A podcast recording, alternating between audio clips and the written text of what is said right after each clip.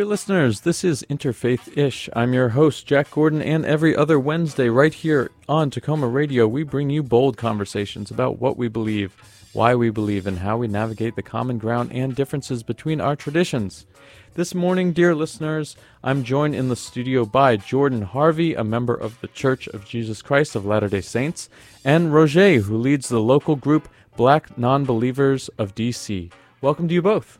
Thanks. Thank you. Roger works as an advocate with the American Humanist Association, the Secular Coalition of America, and serves on the board of the Washington Area Secular Humanists. And Jordan, who has served his LDS community as a Sunday school instructor and a leader in the men's organization, is also a co founder of the Brigham Young University Black Alumni Society and currently serves on its board of directors. Earlier this year, he co founded the First Sunday Fellowship, a network of church members of African descent in the DMV area who gather periodically to discuss the intersection of race, culture, and faith. Dear listeners, those of you who tuned in to our previous show caught my interview with Teddy Reeves from the National Museum of African American History and Culture and heard me fanboying out about his God Talk program exploring black millennials and faith. And I've been so inspired by the depth of this conversation in the museum's God Talk series and I want to acknowledge that I am unabashedly lifting the theme and concept uh, from that program for this show, and that's part of the reason why I'm very excited about having my two guests here today. So, Jordan, I want to start with you. If we're talking about black folks in the LDS church, our dear listeners, of course, may know about the church's policy of not ordaining uh, black men until 1978 but I don't want to relitigate that history. I want to ground this conversation in in your personal experience. So I want to just start right there and and talk to you a little bit about how is it that you became a member of the Church of Jesus Christ of Latter Day Saints. Yeah, so uh, thanks again for having me on. I became a member of the church. Um, I am the son of an interracial couple. My mother's white, and she comes from um, the LDS faith and that, and that tradition.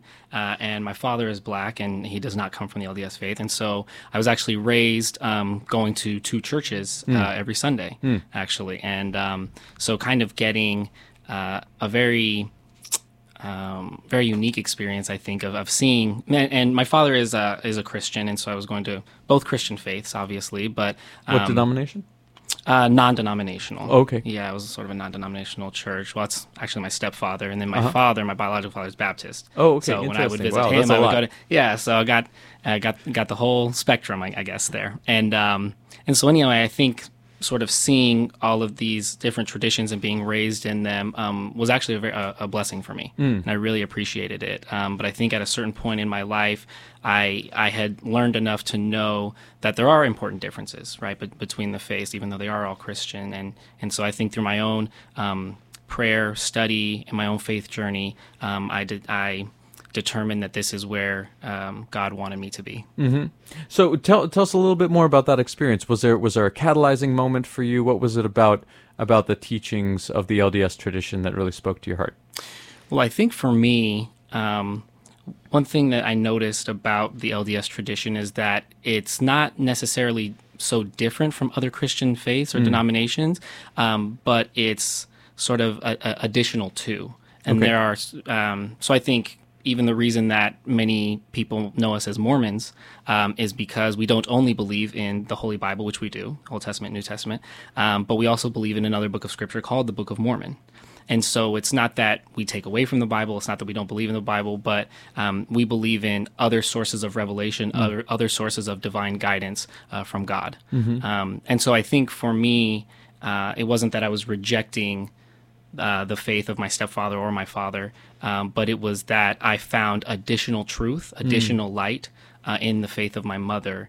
Um, and and that really spoke to me, and I, and I felt sort of a divine guidance and direction to um, to embrace all of that truth. Mm-hmm. And was was that a, a process over over your youth? Uh, did you ever step away from that and, and sort of rediscover it later in life or what? Yeah, I, I think for me actually, so as as many of your listeners probably know, um, we are a missionary church, and so we send out mission. You know, maybe folks have, have seen or heard of the musical The Book of Mormon, which sort of may, makes light of that. Um, but uh, when I was preparing for my own mission, um, I had a moment of, I guess, what some would call a faith crisis, because you know, to say, "Oh, I'm going to go out into the world and tell people this is what I believe, you should believe it too," uh, you have to really believe it, right? And I think I came to a point where I had had what I would term spiritual experiences throughout growing up um, and going to church and and feeling um, that connection with God, but to to have the the real conviction or testimony, as we might say, that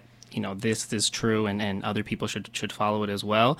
Um, I didn't feel that I had had that, and um, and then I, like I said, through sort of a um, a very dedicated course of study, prayer, and communion with God, I I did have um, a very sort of Moses on the mountaintop type experience, right? I, it wasn't a burning bush, right? It wasn't it wasn't it wasn't that serious, uh, unfortunately. Fortunately, unfortunately, but um, but I did have I did receive what what to me was a spiritual witness and confirmation that this is what God wanted me to do and where He wanted me to be. And you grew up in Las Vegas, right? You you were out there in the desert. In the belly of the beast. uh, no, no, yeah, grew up in Las Vegas, um, and uh, yeah, and you did your mission in Chile. in Chile. In okay, South so America, you're yeah, walking around in your suit and tie down in hot. Chile. It's hot, yeah. they let they, they let us take the jacket off. And, Oh, that's good. Yeah, so uh, very blessed, very lucky for that. But Roger, you had a had a um a similar Christian upbringing, but came to a, a different conclusion.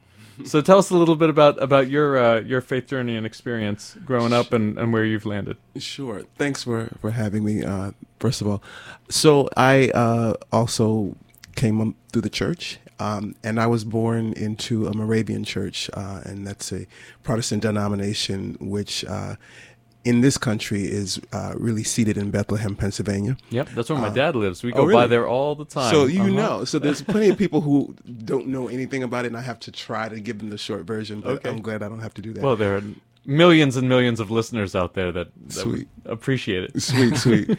I, I was born in the Caribbean in St. Croix in the Virgin Islands, and uh, there are two Moravian churches there. So um, I was brought up in one of them. And when we moved to the States, um, it just so happened that the neighborhood that we lived in had a Moravian church as well. And so um, that's uh, sort of the beginning of uh, my faith journey or context. Um, and I'm a musician. I'm a professional musician, and I played and toured, and but also worked with churches and played in churches from a very young age. Um, uh, first, just sort of, you know, playing, and then more after that professionally from about 13 or 14 on. And um, so I've always, almost always been in church, but also in it on the musical side in service, and um, that continued throughout um, my life. And in college, um, I started to get into playing in other denominations, in what we would call, or what people call, the black church, um, which is kind of not the right way to say it, but that's what people think of as the black church. And I started to play uh, as a musician in black churches in a number of different denominations. Um, and uh, many years passed. Uh, eventually, I moved to New York after living in Boston for a while. Um, and I ended up playing at a Baptist church for almost 10 years. And then within that 10 years, about four or five of those years, I started to play for SDA Church, a Seventh day Adventist church. And so um, I had always had a number of questions um, based on my uh, education slash religious education, uh, my family, uh, uh, even though I came up in a Christian background, my father had a lot of um, uh, commentary and scholarship that he would sort of introduce about Christianity and different um, the origins, the historical sort of claims and origins around it, and so um, he never tried to. Uh, deconvert me or anything like that, but he planted some seeds of uh, skepticism and criticism about doctrine and uh, imagery and so forth. And so those seeds were um, were already there. And over the years, I began to just question um, things. But it wasn't until I was playing for the SDA church on Sabbath and then this, the Baptist church on Sunday. Um, and that also coinciding with my own sort of coming out experience as an LGBT person, that I started to really kind of really kind of like scrutinize um, the doctrines and the beliefs that I was hearing um, being preached. And so um, that led to an intense period um, of uh, questioning and education um, and uh, inquiry, free inquiry, I would say. And um, it really was just, I mean, the, the short story is I ended up not being a believer anymore. And I'm, I'm now an atheist. I call myself an agnostic atheist. But um, it didn't start out with that uh, endpoint in mind. It started out with me really uh, being critical about what I was being taught, what was being taught to other people, on the effects of those teachings on uh, health and wellness, on our society, on our historical perception of reality, um, current and, and past, and just really a, an effort to be uh, more radically uh, honest and authentic uh, within myself first, and and then also just reacting to what I was seeing and being taught and, and sort of just experiencing as a Christian. Talking a little bit more about that journey, I actually recently just heard an, a very interesting interview with um, the president of Hebrew Union uh, College, uh, which is a a uh, part of the Reform Jew- Jewish mo- uh, movement. that is, uh, he was explaining how the Reform movement um, is not defined by a lack right a lack of belief a lack of rituals but actually he was he was arguing that the reform movement is is defined by a commitment to reason that is that's the fundamental underpinning of, of the reformed jewish movement and what sets it a, apart from maybe orthodox uh, judaism. And i'm curious if for you atheism or agnosticism is similarly defined in that way in your mind that not necessarily i mean you're using non-believer right in the title of the group but but if you if you think about it in that way. Somewhat. Um, and I would say that uh, we have uh, somewhat of a reformed tradition within Christianity, but it's very, very light. They don't call themselves reformed, but uh, we have the Unitarian Universalist Church. We have a lot of um, types, even in Catholicism, there are a lot of types of Catholicism that now have become more um, sort of welcoming to, for example, LGBT uh, members and congregants. Um, you have non-denominational churches who also take on a similar sort of open door policy. Uh, you have um, uh, a certain kind of doctrine that has a sort of uh, universal um, uh, sort of grace uh, doctrine, I guess, behind but in terms salvation. of creating a community around atheists and and agnostics So our so what, what I was going to say, uh, I don't necessarily uh, consider it the same thing for the term atheism or agnosticism. However, uh, we do have what's called a secular humanist community. Um, the secular humanist ethic and community really kind of encompasses what you're talking about in terms of a commitment to reason. So, um, uh, and the atheist community is pretty much adjacent and and pretty much right. We're like two halves of a of a coin with that. Um, there are some people who don't identify as secular humanists who may also be atheists. You can be an atheist and be a nihilist. You can be an atheist and be a fascist. You can be an atheist, atheist and be a racist. You can be uh, a number of, of things that might not be, you know, noble, you know, or um, or uh, correct um, in terms of uh, equality and so forth. But for the most of us, especially for BNDC and a lot of the people we work with, we would identify with the the reason that you're talking about that's similar to Reform uh, Judaism, um, just in the the secular humanist sort of language. So and so, what are the types of activities then that uh, Black Non-Believers is is is organizing around? What are the types of um, uh, support that you're you're giving to people? Support's a good word. Um, the first and foremost, um, that's uh, what we first do primarily is to support, provide mutual support to one another, um, and to um, really just give people a place to to identify and to meet other people who I who have been through a similar experience. Um, many of us are sort of um, deconverts. Um, a lot of people don't have religion at all, and so they just want to have a, an opportunity to socialize and to connect with other people who who just don't have another belief or, or a religious belief and you know it's not a big deal for them but it's nice to sort of you know get together and kind of talk about life experiences and maybe whatever's going on in their life um, but uh, a huge part of what we do is providing support to um, people who have had um, very long engagements with religious traditions and faiths, um, often traumatic experiences um, in those faiths um, in terms of just whatever the psychology of that that faith was uh, and the impact of that was on them, or just just you know the the family experience of going through their faith and not being a member anymore. Mm-hmm. Um, but we also uh, we we also have an activist element, um, which partly just involves us just existing and just kind of just being who we are. Um, but our other activist elements um, really kind of are outside in terms facing outward to the community. Um, we are involved in a number of uh, events where we um, where we talk with other people and just let people know in the community who we are and what we're about. Uh, we advocate for a number of different rights human rights, women's rights, LGBT rights, um, equal rights, um, voting rights. Um, you know, we're part of those social justice sort of um, movements um, uh, and making uh, intersections with all of those uh, mm-hmm. movements. and then legislation. Uh, we work a lot, as you mentioned, with the uh, the Secular Coalition of America, which I work with with BN, and we work with the Washington Secular Humanist Associate. Uh, uh, uh, Humanist Society.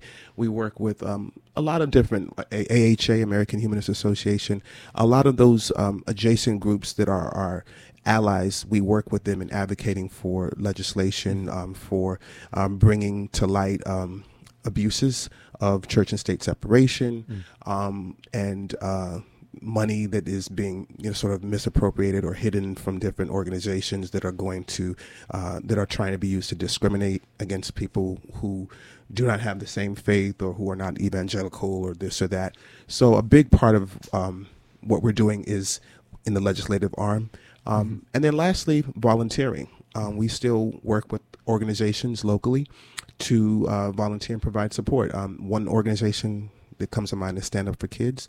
Um, we don't do a whole lot with them, but we have an established relationship and we provide um, little snack bags and uh, sort of materials to help the kids that are in that organization who are often homeless, mm. um, transient here in the DC area, um, and who just need some support. And so, whatever little bit we can do to offer supplies for them, we offer those things um, and, you know, try to help that way. Great, Jordan. Uh, turning to you, I'm I'm curious if some of what um, Roger was speaking about earlier about this idea of being seen is something that came up at this recent summit that that was held in in DC about about the LDS Black legacy. So tell us a little bit about that summit and and some of the themes that were explored there. Absolutely, yeah. The uh, this was the third annual uh, Black LDS Legacy Conference, um, and it's held up near the uh, LDS Temple um, at the visitor center, sort of adjacent to the temple. Um, and you know, it's a series of panel discussions, um, presentations, and it's all about exploring that intersection of race and our faith. And I sort of, I think of sort of as you mentioned at the top, um, that there is a sordid history uh, of you know the church and, and race relations and things like that. And so I think um, I think in, in all spaces, right, there's, uh, especially this month, right, there, there's a space to celebrate Black heritage, Black culture. Um, but I think specifically, you know, for, for uh, the Church of Jesus Christ of Latter day Saints, it's important to have those conversations. And so um, we talked about um, there were panels on Christ like social justice, representation in sacred spaces, um, the power of knowing your own story, and that's about sort of family history and genealogy, um, which is a big part of the church, mm-hmm. but also sort of a, a very special issue for um, African Americans specifically uh, in this country. And then um, there was a, a, great presentation about using or modeling the faith um, exemplified in, in the scriptures, in, in Holy Scripture, and applying that to sort of a lot of the causes that, that you were talking about, Roger, um, of, you know, wanting justice and equal justice for, for all groups and, mm-hmm. and sort of using faith to propel you in that in that effort. Mm-hmm. Um, and, and, you had an interesting framing of some of your your discussion that you did with some of your opening remarks. You want to tell us a little bit about that? Oh, that's right. Yes, I uh, so I, I, gave the opening remarks to the conference, and um, the theme of this year's conference was honoring our, our divine birthright. And so it was all about identity and, and sort of fusing or pairing our celebration of our earthly heritage and culture with a reaffirmation of our divine heritage. Um, and and seeing ourselves as children of deity and what that means and how we should treat one another. Mm. Um, and so I, I uh, sort of pulled a couple themes from scripture about the power of identity and proclaiming, you know, I'm a I am a child of God, um, and what that means, and and how I should treat others and how I should treat myself. Um, and then I was I sort of fused that a little bit with with uh, some clips from the movie Black Panther. Mm-hmm. Uh, it's a crowd favorite. You know, I'm, I'm, really just going for the, the, the cheap thrills, the, the, cheap cheap laughs. Uh, no, powerful movie, very powerful movie. This idea of identity and and again, you know, I mean, it's being seen also in that in that Marvel universe, right? That's a big thing. Ab- absolutely, and, and, sort of the the power of in, in different aspects where they would ask, "Who are you?" Mm. and mm. you know folks would respond i am so i am t'challa son of king t'chaka right i am the black panther i am this person or that person and i um, have this power mm-hmm. right I, I have this power to claim my own identity who i am and and um, and so I, I thought there were a lot of really powerful themes but um, and i really like what you said about being seen uh, because I think, especially being in a majority, at least in this country, a majority uh, white church, mm-hmm. um, I think a lot of us have the experience of um, being looked at, uh, but not being seen. Right. Mm. Tell, Always, tell, us a little bit more about that. So I think sort of not um, because the majority of the people that you're often going to worship with don't look like you, um, and maybe they themselves come from very racially homogenous um, societies they or communities they there's a, a tendency to focus on the differences right? And, and i think that's somewhat common or, or, natural. And so you always feel like people are looking at what you're doing uh, you know not not unlike the black experience in america generally mm. um, people are looking at what you're doing your hair how you're dressing how you're speaking um, seeing if that matches up with the stereotypes that they've seen in media um, and asking why it doesn't mm. and um, so always feeling like maybe you're being looked at, mm. um, but not feeling seen. Mm. Not feeling mm. you're being seen for who you are because um, sometimes folks just don't have the categories of experience or language to um, go beyond those external differences and and really engage with you on that more human and even below that i think for us or beneath that um, that more spiritual mm-hmm. level Mm-hmm. And that's not everyone, obviously, but I think speaking in, in maybe generalities, that's that is an issue that um, we experience and that we explore and, and discuss uh, in this conference. Mm-hmm. And I, I was able to attend a little of it uh, myself. Just got to peek in for a little bit, um, and and really really saw a wonderful presentation on on um, iconography in the church.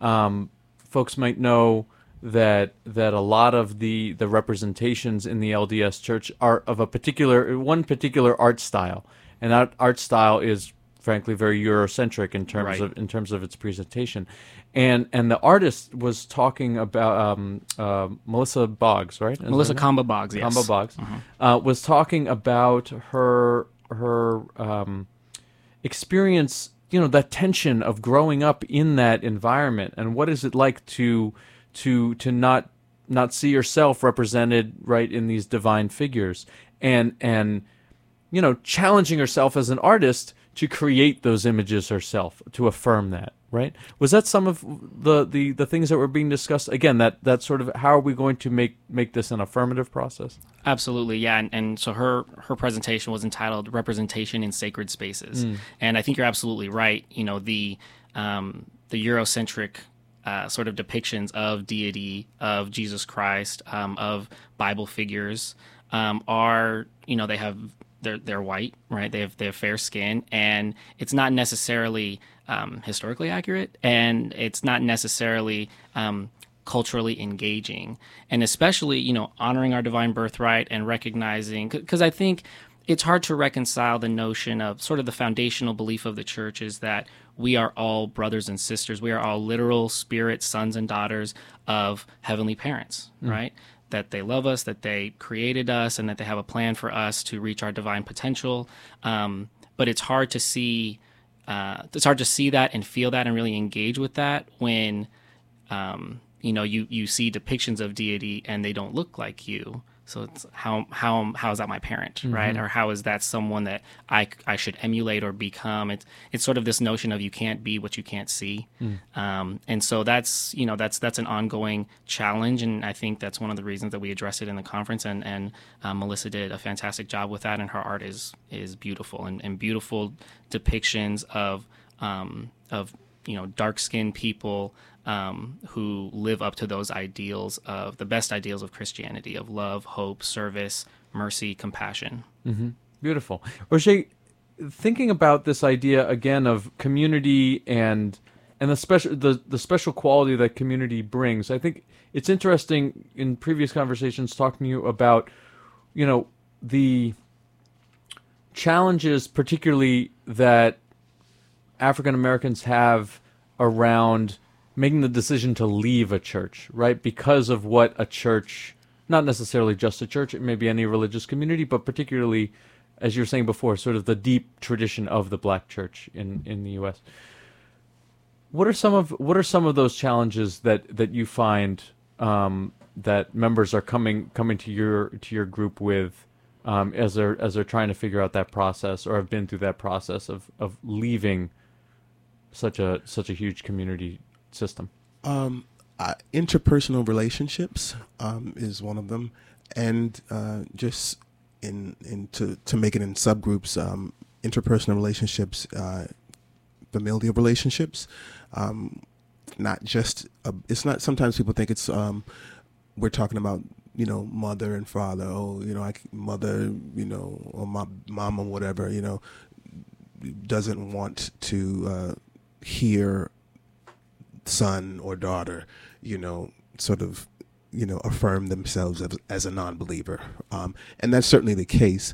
But um, beyond the sort of parent-child divide, are uh, quite often more more often are the relationships between siblings, cousins, and aunts, and so forth, and those relationships for a lot of our members are really really um, fraught, um, particularly as not even so much as people are are affirming a non-belief, but just in questioning and being skeptical or expressing doubt or saying, you know, for example, you know, what is what is the point of, you know, prayer for for whatever the cause is, um, or you know someone dies for example and there's a funeral and you know um, maybe someone's in their in the family uh, wasn't a, a real avid churchgoer or they had expressed uh, doubt or a, a, sense of antipathy towards their their faith during their lifetime.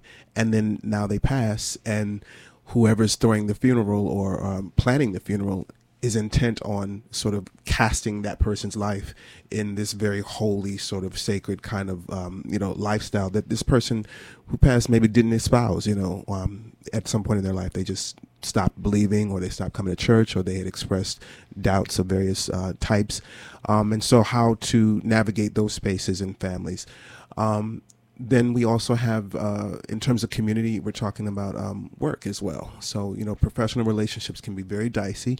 Um, uh, people who are trying to advance in whatever their field is, um, you know, have issues uh, often with, um, you know, advancing um, because of a, a very, you know, uh, permissive sort of um, privileged culture that Christianity can hold of whatever form, but um, but specifically Christianity uh, enjoying a privilege in the workplace mm. to be spoken out um, and uh, sort of. Uh, lauded openly and casually between coworkers and so forth. And so, mm-hmm. if you're not a believer, or if you even if you have doubts and you're just you know you may be a Christian, but you're just skeptical and you don't believe certain certain things, um, if you don't um, sort of uh, you know uh, toe the line, and if you don't sort of uh, chum it up with your coworkers when they say this or that, or when they have you know a certain uh, maybe Christmas event, who knows? You know, these are types the types of things that can create divisions in the workplace that affect people's professional, um, mm-hmm. you know, uh, advancement, uh, and. Um, and then I would say uh, also we have um, marital relationships and child rearing. Those can become very uh, dicey as well in terms of um, not just people who are trying to figure out, um, you know, how do we raise the children, but often people who marry, who marry at the time that they marry are both Christians mm-hmm. Um, or Muslim or whatever the other you know mm-hmm. sort of faith might be, um, and who at some point in the course of the marriage um, start to uh, explore a different side of themselves and have a different faith journey that they embark on and they come out on the other side not believing it how do you maintain a marriage how do you continue um, you know with your marriage, knowing that your spouse, you know, is no longer believing, how do you disclose that to them? How do you sort of, you know, figure out a way to recast or, or reframe your marriage? Um, and then, you know, children and kids going to grandmas or grandpas and their kids being taught certain things away from the home and coming back to the home and mm-hmm. you know those are the types of things that um, that affect uh, our members in terms of community is just the the various uh, sort of ways interpersonal relationships can can be imposed upon um, through you know real um, imposition mm-hmm. of, of, of, religious adherence. Mm-hmm.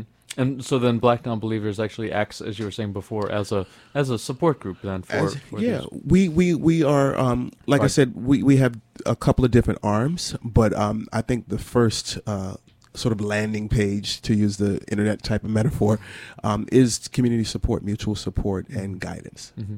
And Jordan, for you, I'm I'm curious if if likewise these type of programs in in those private conversations that you've had with with friends outside of a, a full event like that, do you do you find that there um, that there is support within the the frame of the church uh, specifically for black people who are trying to, to, to find their way, navigate their way through those spaces. What do you mean within the frame of the church? Well, I, I guess, you know, LDS has, has a, has a, a strong institutional hierarchy. Absolutely. Right? Absolutely. And and so there there is there is the, the the body of the church, the people of the church, and then there are there is the the hierarchy of the church. So I wonder if if those things are happening simultaneously from your perspective. Interesting. Yeah, I I think that um, most of that support, a lot of it comes from sort of more informal channels. Mm. Um, there are specific events and specific programs um, focused on diversity generally um, and tolerance and love and acceptance um, generally. But I think that a lot of that very focused um, and and pointed conversation on Black LDS issues specifically comes from informal groups um, like the conference that that we had um, this past weekend that was organized by members of the church, not not necessarily church hierarchy. Now, church hierarchy is uh, very supportive of those things, mm. and they, you know, obviously we were using church space um, to to do those things, and and and so I think um, a lot of it is the the folks in the community, um, black folks in the church who know um, that there is that need, they will um, they will form those groups and they will form those support networks, and then you know when they want or when appropriate, they will ask for um, church support, mm-hmm. and and and that in my experience that has always been given, mm-hmm. Um, and and so I think that's sort of how that the interplay works. If you're just joining us, this has been Interfaith Ish on WOWD 94.3 FM. I'm your host, Jack Gordon, and we've been talking this morning with Jordan Harvey, a member of the Church of Jesus Christ of Latter day Saints, and Roger, a leader with the group Black Nonbelievers DC. In the first half of our program, we heard about our guests' journeys and practices, and now, as we do every episode, in the second half of our program, it's time to turn the mics over to my dear guests to ask to have them ask some questions of their own. This is an opportunity for each of you to ask each other anything you'd like to follow up on about each other's spiritual journeys or life stories, anything you are familiar with coming in today about each other's traditions that you want to understand better, anything that you realize you may have misunderstood. On our show, we seek to model constructive and respectful dialogue in the spirit of learning, while at the same time not being afraid to roll up our sleeves and get into some interfaith ish. So, with that, I'll turn it over to Roger and Jordan for some questions. Oh, thank you. Um, so I, was jotting down a couple questions um, while you were speaking, and I, I, think the work that you're doing is fantastic. It's phenomenal. It's it's needed. Um, so thank you for that. Um, I was going to ask, um, what do you think faith communities can do to better support groups and, like yours, groups and causes like yours, and, and, and the causes that you fight for? Um. I would say that's a good question. Um, I would say that a lot of times the beginning of our beginning of our work is dispelling myths about um, what atheism or non-belief is, and or the beginning of uh, the discussion around what agnosticism is. Um, those are two different sort of um, questions. Both of them essentially imply non-belief, but they don't answer um, the question necessarily about whether or not we believe in a God. And so, um, so that's a key question. Um, so, just I guess, uh, to the extent that a religious community or um, faith leader wants to engage those discussions with people like us, that it'd be important to to first be familiar with the terminology, yeah. um, and and then sort of uh, not trafficking in myth and rumors about who we are. Um, not saying that that's what you're doing. Oh no, not at all. But just the idea of, for example, we spend a lot of time uh, in one-on-one uh, discussions whenever they happen, whether they be casual at an event or you know someplace out in public or or in private. Uh, we spend a lot of time kind of just kind of cutting through the chaff of like you know are we devil worshippers you know do we um, have no beliefs at all and so forth and so there are there's a lot of things that are you know sort of popularized myths about uh, what it means to not be a believer in a particular faith um, and also what it means to have lost a faith if you had one um, so oftentimes many people think that our our you know transition out of whatever faith we have is because of uh, some hedonistic impulse, you know, or we we just really want to sin and do all kinds of you know things of ill repute, and and so. Uh, you know, I don't expect that. You know, when I have a conversation with a faith leader, that that you know they be converted or anything like that. That's not my goal. Um, but it would be nice to to just be able to start at a different point of conversation rather than having to address um, some really untrue and sometimes ugly stereotypes. Absolutely. So, education, learning, and, yes. and being able to engage on that level. Absolutely. Thank you. Yeah, that's helpful. Absolutely. Uh, I don't know if if I have a terrible amount of questions, um, but I would like to generally um, just I, I know you've talked or and and Jack has talked about uh, in the beginning about the uh, the acceptance of black people in the Mormon faith uh, in 1978. I was born in 1978, so I have a special uh, place in my heart for 1978. um, but um, just how we reconcile um, that kind of change of doctrine as an effect or uh, a reflection of um, claimed revelation and, and divine sort of uh, revelation. That's an outstanding question. Um, so I think the first thing I would say is that um, that change was rather than a change in doctrine, it was a change in policy or practice. Um, and some folks might view that as a distinction without a difference. Um, but I think if you go back to the very earliest years of the church, um, there were no race restrictions whatsoever. And it was um, later, so the church was founded in 1830. It was in 1852 that those restrictions were put in place, um, and it, it, wasn't that the church was uh, actually segregated, but it was that certain privileges within the church were segregated. So it was that you know you could be a member, but you could not hold a leadership position. You couldn't things like that. Mm-hmm. And so I think in terms of um, what you're talking about, reconciling this belief that that we hold, which I mean, you stated perfectly. Uh, so I'm I'm very impressed. That's great. A lot of a lot of folks just have seen on TV, right? And uh, but but um, yeah, thank you for for knowing that. Um, we we do claim um, that the church is led by God through revelation, um, and so how do we reconcile this notion of um, racist, frankly, racist restrictions being put in place and racist statements made and racist justifications uh, purported for these things. And that is the million dollar question, right? That is um, at the heart of a lot of faith struggles of a lot of our members, um, black and white, and of all races. Um, and it causes a lot of consternation, and there are a lot of um, theories and ideas uh, propounded to justify that and or explain it at least. And of course, I'm you know I'm, I'm a representative of, of myself. I don't represent um, the church or necessarily um, its views.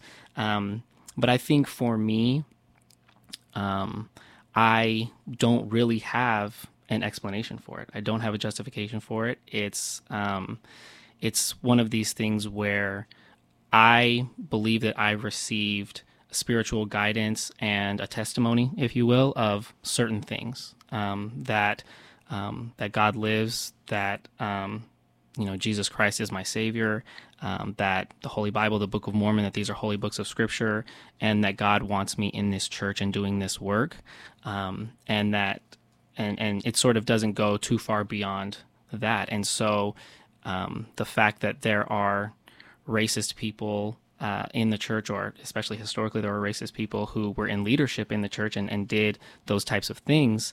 Um, I I can't control that, right? And I and I I can't make what to me are eternal decisions based on questions. I can only make them based on answers. And I believe that I've received certain answers from God about where He wants me, what He wants me to do, and the things that I still have questions about. Um, I feel like that's where the faith comes in. That at some point it's all going to be explained. It's all going to make sense in the end. Um, not to be too cliche, but um, it, it's basing um, my decision to stay in the church um, on the things that God has told me and the things that I do know, and not the things that I don't know. I want to sort of talk about um, what you were saying about that transition from a faith tradition and and what that looks like in your experience what's what's the hardest part of that transition for folks um, the hardest part uh, of that transition and coming out of it is um, the connection and the family, mm-hmm. um, whether that be church family um, or whether it be um, the actual family in which you come from. Uh, uh, the hardest part for many, many people is um, what does that mean to disavow your faith? Um, does that mean that um, you become ostracized from your family? Does it mean you become excommunicated from your church? Does it mean um, that you can no longer see your family, whether it be your mother, whether it be your grandchildren? A lot of times we have people who are a little bit older in their lives and in their, um, you know, a little um, up in age who, um, you know, at the end of, you know, being around 50, 60 years, um, are like, wait a minute, I don't believe this anymore. I'm, I'm still around. I'm still alive and kicking, but I've spent 50 or 60 years not believing or, or believing something that now I've come to realize that doesn't comport with, with reality. Um, and how do I um, sort of continue in my fam- family life um, you know, for example, with my grandkids, you know, my grand my my daughter might be Christian, she might be baptizing the children. You know, where do we, you know, does that mean, you know, like just what to do, how to think about those relationships. Um, that's can that can be incredibly hard. Um, for our LGBT members, LGBTQ members, um, whom we have a lot of, um, a big intersection of of that conversation involves that identity too. Mm-hmm. Um, and so, um, present company included, when when you're talking about leaving a faith, depending on where you're coming from and how rigid your your family background is, um, those two things together can really um, really create some real um, tension in relationships that um, that can really cause a lot of uh, consternation in, in our in our members. As we're getting to the close of our program here, I, I want to look towards the future um, and just get your thoughts before we go. So, I think Roger, um, inevitably, as people feel more comfortable, you know, being exposed to new to new ideas, new traditions in our, our globalized world, inevitably there will be more Black people that choose to step away from the traditional church. Right. At yeah. the at the same time, I think that the LDS Church is a global community, and it is going to be increase, increasingly black and brown in terms of in terms of its membership. So I'm curious for for both you, Roger and Jordan, what do you see as being sort of the future of of your groups, your communities, the atheist, agnostic community, the the LDS community, in terms of in terms of bringing in black members and affirming black people? Um, thanks for the question. Uh, what what's in the future? Well, we we already know uh, through our statistics of religious uh, people in the country, Pew Research Forum, and a number of other indicators that that measure religiosity in uh, our population. We already know that the nones are growing every year and every time they do another study it's an increased amount of people who identify as none. Now not all those people necessarily identify as atheists or agnostics but there's certainly a, a bit of an exodus from the church. Um, and currently with what we see in our political life and our government government we see a lot of people who um, are really justified in not taking those uh, uh, the sort of evangelical lines and, and cliches uh, uh, seriously. And so, you know, there's a lot of reason for people to say, uh, I've looked at this critically. Um, I've seen its effect on my community. I've seen its effect and impact on me emotionally as a human being, as an adult, as a you know, whatever, a black person, an LGBT person, a black LGBT person, whatever the combination. Um, as a woman, you know, I'm uh, I'm not going to be a part of that anymore. And so I think what we see in the future is more of that. We see more people being critical and scrutinizing religion and religious claims and the um, imposition of that in free society and government. Mm-hmm. Jordan? And I think for the future of um, the LDS Church specifically, um, I think adding or growing uh, in terms of the population of black and brown members has a lot to do with um, our focus on our core values, our core principles, which is, like I was saying before, that we are all equal, that we are all children of God. Um, there's a, a, part of modern day revelation or scripture, uh, as we would call it, um, that is a commandment from the Lord to be one. And if ye are not one, ye are not mine. And so we really take it as a divine injunction that if we are not united, um, that we are not following the Lord's will for us, that we are not doing um, and fulfilling our divine potential. And so I think a focus on that, a return to that, um, two years ago, actually, you, mentioned 1978. Two years ago, the church held a very large sort of celebration of the 40th anniversary of the removal of these restrictions of this policy. And it was sort of an acknowledgement of, you know, this happened and we are, but we are celebrating the fact that we have moved forward from it and we are sort of focusing more on the divine mandate that we've been given and not on the um, the weaknesses or um, the societal influences that affected our previous leaders. Um, and so I think in the future it looks like um, a return to godly principles of inviting all to um, come unto Christ through love, through service, through compassion, um, and and taking that view of it. Beautiful. Well, I think this has been a very illuminating conversation. I really appreciate both of you being here today. Thank you so much for joining me. Thank you for having Thank you very much. Uh, quick before we go, quick URL where people might be able to find out more information about your, your works and your projects uh, black non blacknonbelievers.com and for those of you who are on facebook on you can find us on black nonbelievers of dc which is a facebook uh, page that we have and we're there um, blacknonbelievers.com and uh, facebook also on meetup um, and if nothing else, just Google BNDC or Black Nonbelievers, and you'll see uh, quite a few things that come up, pictures and all kinds of things, and you can get in touch with with me or our leadership in uh, Atlanta, which is based in Atlanta. Terrific, Jordan. Do you have? Uh, I think you've got some upcoming events and things that are, are having to do specifically on the LDS Black Legacy, right? Absolutely, yes. I think so. The the general sort of website for the church would be comeuntoChrist.org. Mm-hmm. Um, I think here specifically in the DMV area, um, we have this group called the First Sunday Fellowship, um, and we meet to talk about sort of a lot of those same things that the conference was talking about a Black LDS legacy and exploring that intersection of race and faith. And so our, our event, our next event is going to be March 1st um, at the LDS Chapel right next to Edison High School in Alexandria, Virginia. Um, it's going to be uh, from 4:30 to 6. It's going to be food and um, food, faith, fellowship, and really exploring all of those things together in a uh, in a faith-filled environment. Wonderful. Thank you both so much. Thank you.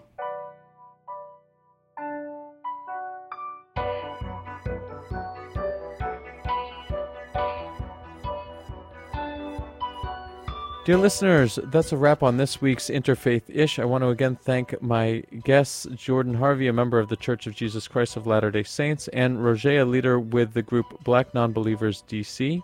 As always, I want to give a shout out to my fellow Interfaith Istronauts Miranda Hovemeyer and Sue Katz Miller, and our musical maestro, Jeff Philosopher. And thank you, dear listeners, for spending your hour with us. You can find our entire back catalog of interfaith ish episodes on iTunes, Spotify, Stitcher, anywhere you find quality podcasts. We're also on social media at interfaith ish. You can leave us a voicemail on our special listener line, 202 599 2953, with any comments about what you've learned through our programs. And you can keep writing us about the interfaith ish you wish to dish at interfaithish at gmail.com. That's I N T E R F A I T H I S H at gmail.com. Interfaith Ish will be back in two weeks. Until then, keep it locked to WOWD 94.3 FM for great music and programs seven days a week, streaming online at takomaradio.org.